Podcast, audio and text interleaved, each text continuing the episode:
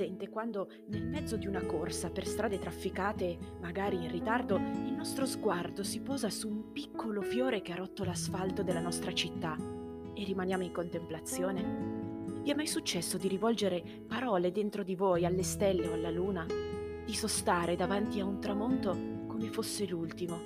O di guardare un paesaggio innevato come fosse la prima volta che vedete la neve? Vi è mai capitato di emozionarvi?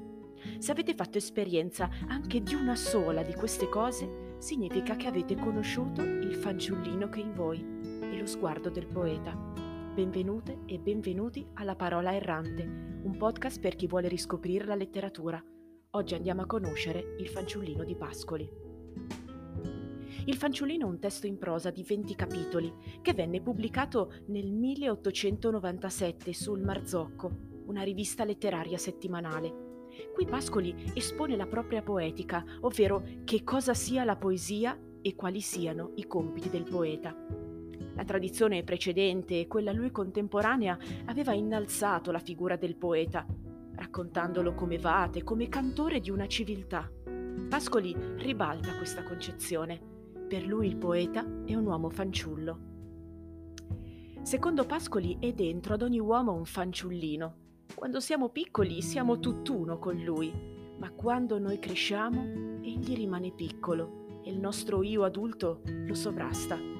Eppure lui sopravvive in ogni uomo e continua a dare segni della sua presenza. Ciò che lo caratterizza è lo sguardo. Il fanciullino guarda la realtà con meraviglia, con stupore, perché sa porre lo sguardo oltre la crosta della superficie, oltre le apparenze sensibili. Dove noi vediamo il nulla, lui coglie un significato. La realtà per lui è una foresta di simboli, per citare Baudelaire, e ogni cosa è in relazione con le altre. Non conosce scienza, numeri, calcoli, eppure ha la capacità di andare al cuore delle cose. Se lo stai ad ascoltare ti rendi conto che il suo ragionamento non è logico, non scende i gradini del pensiero uno alla volta, ma ad un tratto ti porta alla verità lui conosce per intuizione. Inoltre mette il nome a tutto ciò che vede e sente, come un nuovo Adamo, però adatta il nome delle cose più grandi a quelle più piccole e viceversa, perché lui rimpicciolisce per poter vedere e ingrandisce per poter ammirare. Ha paura del buio, sogna alla luce, parla alle bestie e alla natura, popola il cielo di dei e la terra di fantasmi, si fa catturare dal soffio del vento, dalla bellezza di una foglia riarsa al sole. Con l'età adulta molti di noi perdono questo atteggiamento davanti alla realtà. Prevalgono il calcolo, il ragionamento. Rinunciamo ai sentimenti veri, mettiamo il cuore in gabbia e il nostro sguardo si fa opaco. Solo il poeta è rimasto bambino e con i suoi versi cerca di riportarci alle verità essenziali su di noi. Ecco allora la funzione della poesia, trovare nelle cose il loro sorriso e la loro lacrima.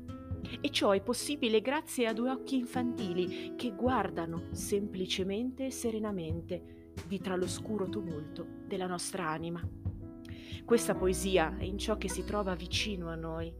Il problema è lo sguardo. Da lì deve partire la nostra piccola rivoluzione Solo se siamo capaci di uno sguardo nuovo, spontaneo, immediato sulla realtà, troveremo la poesia che abita tra noi e non andremo a cercarla nelle cose lontane. È per questo che la parola errante di oggi è sguardo, un termine che deriva da una radice germanica e non ha il solo significato di osservare, ma anche di vigilare, difendere e custodire.